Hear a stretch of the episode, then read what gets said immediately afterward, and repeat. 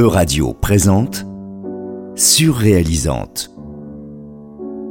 Un portrait de l'une des centaines de femmes peintres, sculptrices, poètes de l'époque du surréalisme. Zoé Nebois. Bonjour Zoé Nebois. Bonjour Laurence Aubron. Vous dédiez votre chronique aujourd'hui à une femme artiste allemande, Unica Zurn.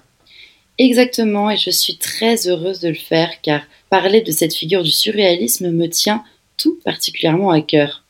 Vous savez, on juge habituellement la valeur d'une artiste à l'héritage qu'elle lègue à la postérité, sa legacy, comme disent les anglo-saxons. Et pendant très longtemps, ce que l'histoire a retenu d'unique à Zurne sont les graves problèmes de santé mentale qui l'ont poussé à mettre fin à sa vie en 1970 à l'âge de 54 ans.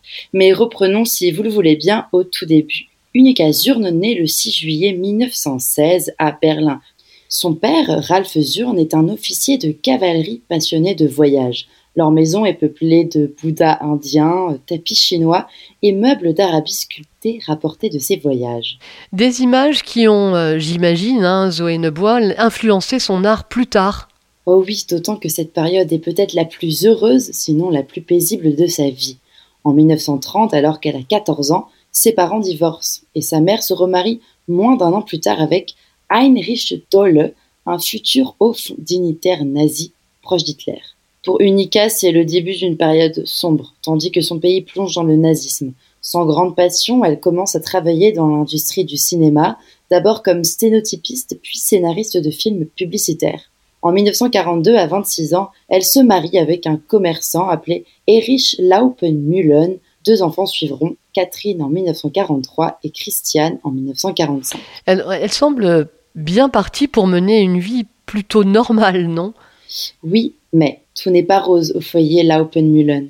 Erich est infidèle, distant, Unica frustrée de cette vie. Et si elle aime son fils et sa fille plus que tout, en 1949, sept ans après leur mariage, elle demande le divorce et laisse la garde des enfants à leur père. Elle s'enfonce dans les ruines berlinoises, dans cette nuit si particulière de l'après-guerre en Allemagne, et commence à créer des contes radiophoniques et des nouvelles, et puis un jour, en 1953, elle rencontre dans une galerie Hans Bellmer, artiste allemand surréaliste de 51 ans, qui vit la plupart du temps à Paris. Unica a 37 ans et sans se retourner, elle fait ses bagages et quitte sa vie à Berlin pour la France.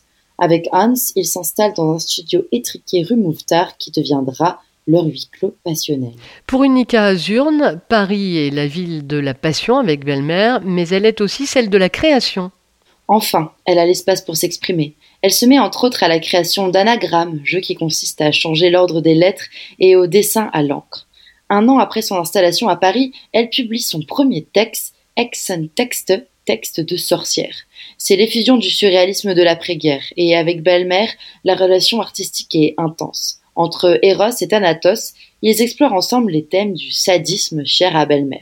C'est à cette époque que Unica commence à sombrer peu à peu dans l'autodestruction. Elle découvre la mescaline, psychotrope puissant. En 1960, au cours d'un séjour à Berlin, c'est la première fois qu'elle y retourne, elle est internée en psychiatrie après une dépression nerveuse. On lui diagnostique alors une schizophrénie. À partir de là, sa vie est rythmée par des séjours à Sainte-Anne et à Maison-Blanche. Malgré sa maladie, elle ne cesse jamais de créer. Elle écrit ses deux œuvres autobiographiques majeures, en partie lors de ses internements. L'homme jasmin et Sombre printemps. Mais en 1970, pendant une permission de sortie, elle se suicide en se jetant de l'appartement qu'elle partageait avec Belmer. Elle avait 54 ans. Une petite chronique, ce n'est pas suffisant pour faire honneur à l'œuvre et à la vie d'Unique Azurne, donc je vous encourage à aller voir le catalogue de l'exposition qui lui a été dédiée en 2020 au Musée d'art et d'histoire de Sainte-Anne. Merci beaucoup Zoé Nebois. Merci Laurence Aubron. E-Radio vous a présenté Surréalisante une émission de Zoé Nobois.